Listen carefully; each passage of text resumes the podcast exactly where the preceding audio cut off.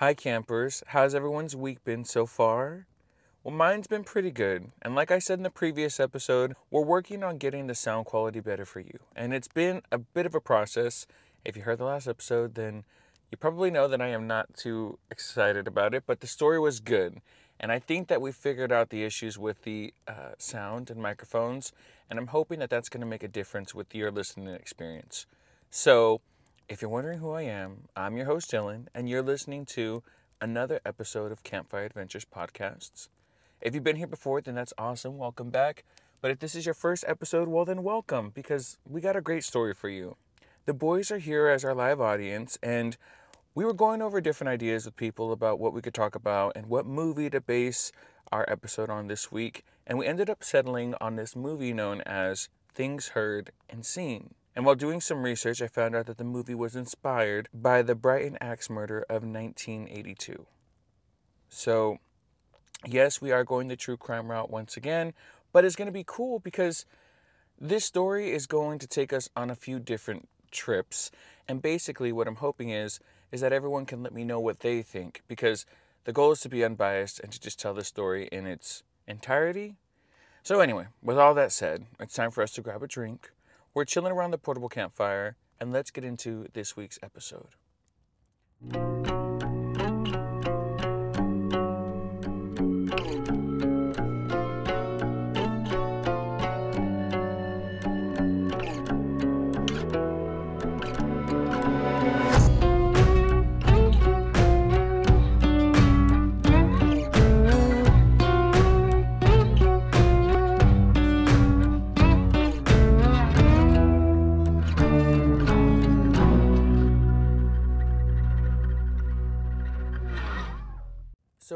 Once again, real quick, we're covering real life events, and it's going to be a lot of information that I'm going to try to do my best to relate to you, but I'm also going to try to be as respectful about the incidents, about the real people that are involved in here, and about the murders that happened. So, I want to just let you all know that if it's too much for us to go through, then no problem.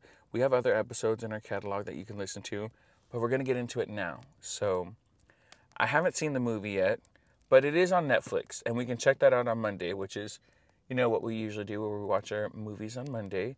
But this movie, it's actually based on a book written by Elizabeth Brundage, and it's entitled All Things Cease to Appear. And in the book, she bases a situation and its backstory on a murder that she read about in the newspaper back in the day. And that was the story of an axe murderer from the 1980s. So let me set the scene for you real quick.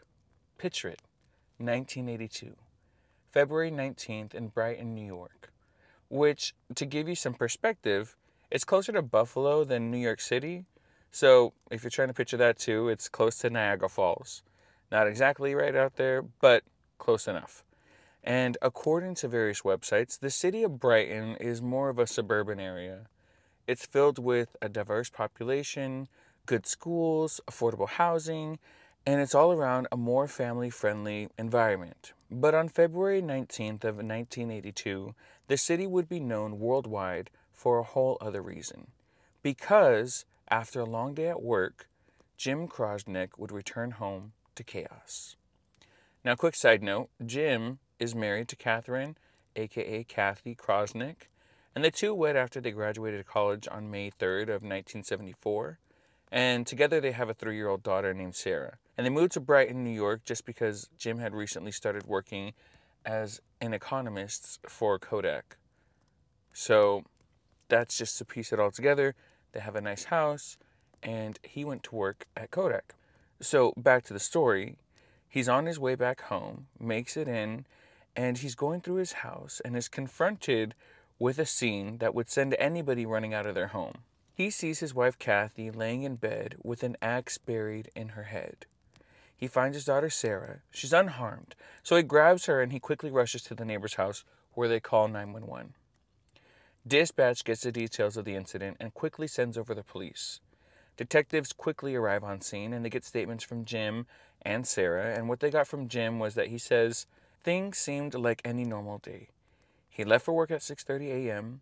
and that Cathy and he had talked about what she was going to do for the day, And basically, she just planned on being home with their daughter, hanging about, not doing too much of anything.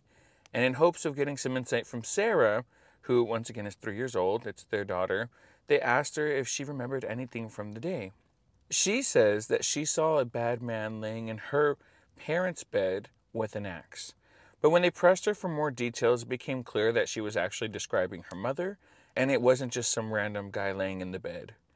And it is noted, though, that Sarah looked like she had dressed herself for the day, leading investigators to think that maybe Cathy had been murdered before Sarah had even woken up. So, as police make their way around the house, they look for any evidence that can help lead to a suspect in the murder of Cathy. This is what they found.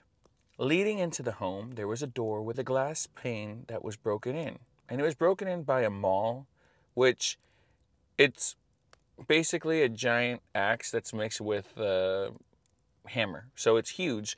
And so whoever did this, they busted in the window and the reason why we know they used this was because they left it right next to where they had broken the glass. So they get in through the door, and at this point, they're confronted with a tea set that's placed on the floor. Cathy's purse was ransacked, and the contents were left all about on the floor. And it looked as though there were more silver items like candlesticks, some large serving trays, you know, like those kinds that fancy people have and they bring out tea on. Like a lot of silver was put out there and it was all in front of a black trash bag that was just left there as if someone was going to put all that stuff in there and then take it. From there, they made their way into the room where they found Cathy laying face down in her bed with an axe in her head. The examiner said that it only took one swing of the axe to murder Cathy. She wouldn't have expected it, and then it would have killed her almost instantly. But while examining the scene, officers found little DNA evidence to help them process the murder to the next step. And besides that, DNA actually wasn't used for forensic science until maybe about 1986. So they weren't able to test DNA evidence against any other person at the time anyway. What they did find was a partial shoe print on that trash bag that I told you about earlier. And then the two axes that were used in this burglary turned murder, they both belonged to the Krausenecks. Something that I think confused the detectives about what they were investigating was, like I said, it was a burglary turned murder, and then after the murder was committed, none of the items that were left on the floor or any of the items within the house actually were taken. So that was a weird part of everything. And they went into detail about how murders usually don't happen in a town or city like this, but burglaries happen often. And when they do happen, things are actually stolen. So that was something that confused investigators, and it gave them more questions than answers. And also the fact that Cathy was murdered by somebody, but they left Sarah alone and unharmed. It just didn't make this case relatable to any of the other cases that they had dealt with. So, police decided that their main suspect at the time was Jim. He was the last person to see her, quote unquote, alive, and they just wanted to verify his timeline of events. So they questioned him again and they talked to him again the next morning, the morning of February 20th, and they had scheduled another time to speak together later that same day. But when the time came to speak, he didn't show up. It would turn out that Jim's parents had drove from Michigan all the way out to New York where he lived, and they picked him and his daughter Sarah up, and then they drove him back to their place. So police were shocked to say the least, that he had left the state literally like the day after. I don't even think it's been a full 24 hours since they started this investigation. But they had questions. And so what they did was they just followed Jim to his parents' house. He still cooperated and he offered to help the best that he could. And they had said that they needed DNA samples. So, like urine tests, hair samples, blood, things like that. And he said, sure, that's no problem. We can get that for you lickety split.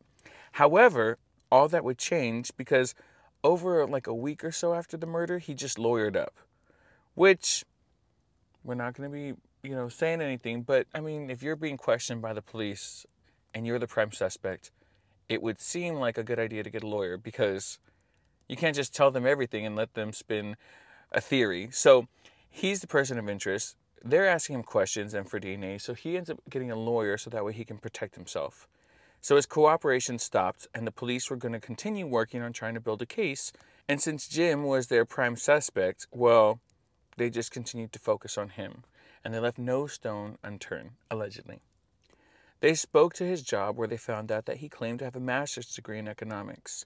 He actually hadn't finished his master's program, and police start to think that at the time, this could have been a potential cause of strain on his marriage, that maybe, you know, his wife wanted him to finish his degree, but he didn't want to, and then this could have been a thing. And then as they were looking for more evidence, like in the cars and things like that, they ended up finding pamphlets about, you know, people who are in an unhappy marriage, what they can do. But none of this stuff gave a clear motive of how Jim would have been the one to kill his wife and why he would have done it. And so they moved on because they wanted to establish a time of death for Cathy. But with limited technology at the time, they ended up getting a range for the death, and they said that it possibly could have occurred between 4 a.m. and 7 a.m. of the 19th, which theoretically could have given Jim time to murder his wife and then allegedly stage the house to look like it was being robbed. But at this point, these are all just theories, and the police were not able to establish beyond a reasonable doubt that Jim in fact had killed his wife. So the case was put on pause indefinitely, and eventually it just grew cold. So Jim and his daughter Sarah eventually moved away, and they started a new life in Washington. Jim did marry a few more times before he eventually met his new long term wife, Sharon, and everything seemed like it had just settled. Jim and his wife, Sharon, lived happy, and Sarah and her dad still had a great connection, but justice hadn't been brought or given to Cathy. So years go by, and eventually, this cold case that seemed as though it was forgotten, got new life brought back to it. The year was 2015, and the FBI decided that they could help and reopen this case because over the years, DNA testing and forensic science and technology itself just advanced be eons ahead of what it was before, and they believed that solving this case was now something that they could achieve. So testing was done on both of the axes used at the crime, but no DNA was found from Jim or anyone else. Which to me, I was like, oh, dang, you know, no evidence, it's all gone. But to the prosecutors, it was more like, okay, well, no one's DNA is on the weapon, and we know it belongs to Jim, so that must mean someone else didn't use it. It would have had to been him. And basically, if somebody else had used it, there would have been some type of DNA, some type of handprint, or something. So they refocused on Jim as the center of this investigation. Then there was a partial footprint that they found on that trash bag. Well, apparently, this print comes from what investigators believe to be a loafer or like a boat shoe. And their thought process with this was okay, this murder was committed in the winter of New York. So, who would be wearing boat shoes out and about like that, let alone wear them to rob someone and then just leave? You know, but do you know who does wear boat shoes? Jim does. And he actually left a pair right by his bed, which they have a picture of. But once again, I don't know. Does that give people the right to just assume that he's guilty? They didn't even have proof that that shoe that they found in the bedroom was the same one that was used to make that print on the trash bag. So I'm not sure. And now, to get an exact time of death, they reached out to Dr. Michael Baden, who worked on multiple high profile cases.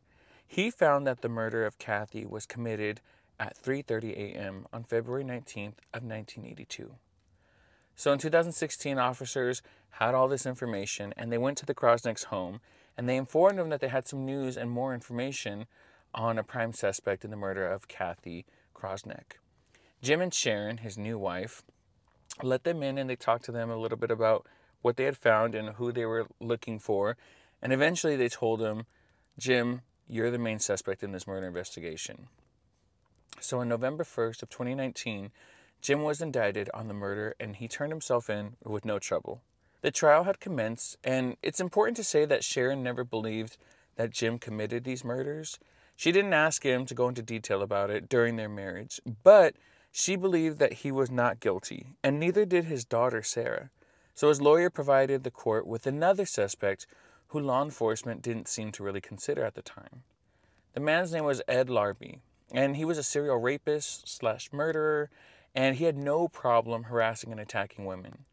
And then he also lived just five minutes away from where Jim and Cathy lived in New York back in 1982. So the defense believed that it's possible Ed had come into the home, murdered Cathy, more than it being possible that Jim did it. But do you want to hear the crazy part? Ed actually confessed to the murder before he died in 2014. So it's a crazy twist with this information, but there's a catch. So he did confess to the murder, but when he had described who Cathy was, it was a different description. He had said she had black hair and, you know, she looked a little bit different. And then when he confessed, he described that, you know, he actually sexually assaulted Cathy, which she wasn't assaulted. They did a test and it was just the axe in the head. So people are taking that confession with a grain of salt. And although he was possibly in the area, it didn't seem like 100% without a reasonable doubt that he would have been the person who killed Cathy. So that's why police investigators didn't look into him at the time. So people accusing Jim of murder, they didn't put much stock in this Ed Laraby theory. So time went on, and eventually both sides of the trial had made their cases against Jim. And when it came time to decide, the jury took about 10 hours, and they found that they believed that Jim, he was responsible for his wife's murder in 1982. He was given a 25 year sentence to life for the murder of Cathy Krauseneck. The picture painted was that of a man who never showed violent tendencies before or after the murder, that one day he just snapped. And on this night, he staged his house to look like a robbery, and then it turned into a murder. So was justice served? I don't know. Like when I had first read all the source material, I was like, okay, Jim did it. I know he did it it was the husband. You know, the husband, he made it look like this robbery happened, and it just, it all made sense to me. But I also feel like every piece of evidence that was used to convict him was circumstantial, it wasn't definite. So, is it beyond a reasonable doubt that they had proved Jim was a murderer? I mean, I don't think so. But I also don't think that this case was an easy one to work with. I would have wished that the investigators in the beginning looked for everything possible and to take samples of that shoe. They didn't get a sample of the shoe print. So, how could they test it against that loafer? Or even taking those loafers in, something like that. And then, you know, also maybe look around the house for blood. I would think that using an axe, you know, to murder somebody would make it messy. So, looking for blood prints on Jim on, you know, left in the bathroom or like washed in the washer or something like that, something to clean up all the evidence that he would have had some type of role in there.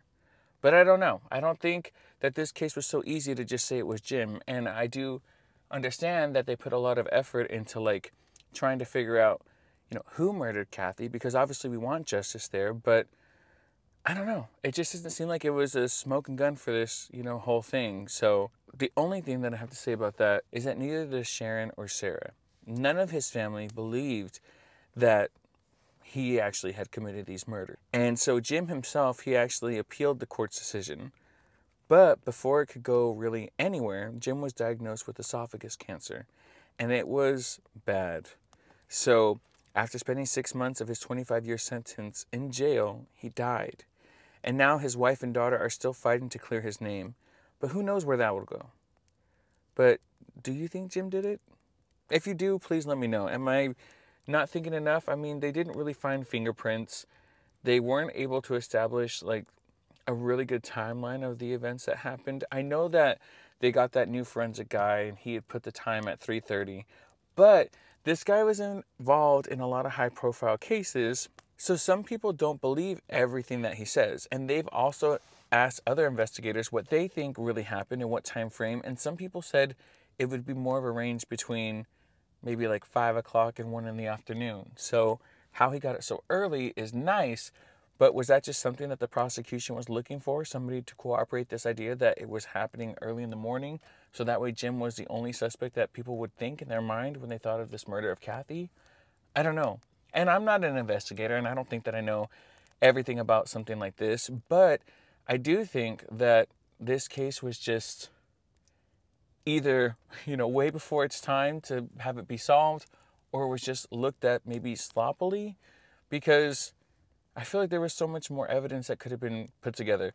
I will say that the pictures that you can see and that I'll post on the website definitely show that this robbery does not look like a robbery. It looks like I don't know. It looked like it was all just set up. It looked staged 100%. And like you put it all in front of a black bag. And also the fact that two axes that were used in this murder belong to the family. So you're telling me that wherever these axes were, I'm assuming they're in the garage.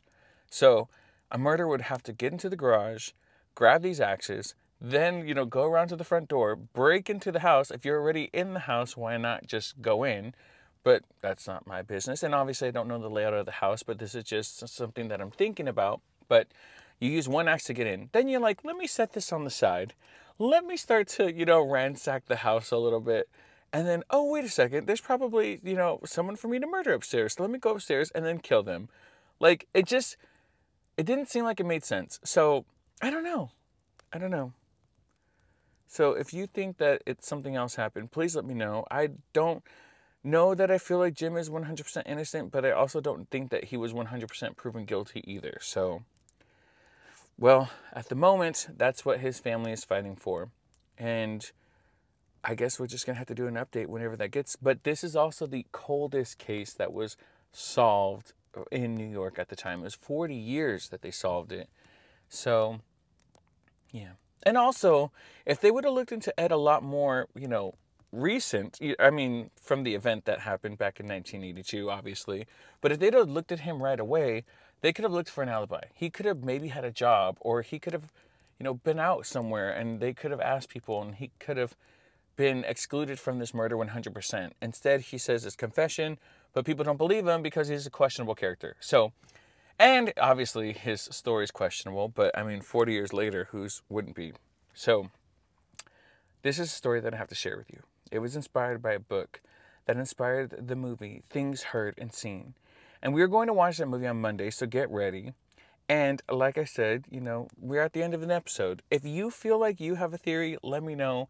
Because I was going down these rabbit holes and I was like, nope, it was a husband. It's a husband. It's always a husband. And I get that that's our mindset, but also justice needs to be justice. So if it wasn't just, then what was? And so, anyway, well, that's the story of the Brighton axe murder of 1982.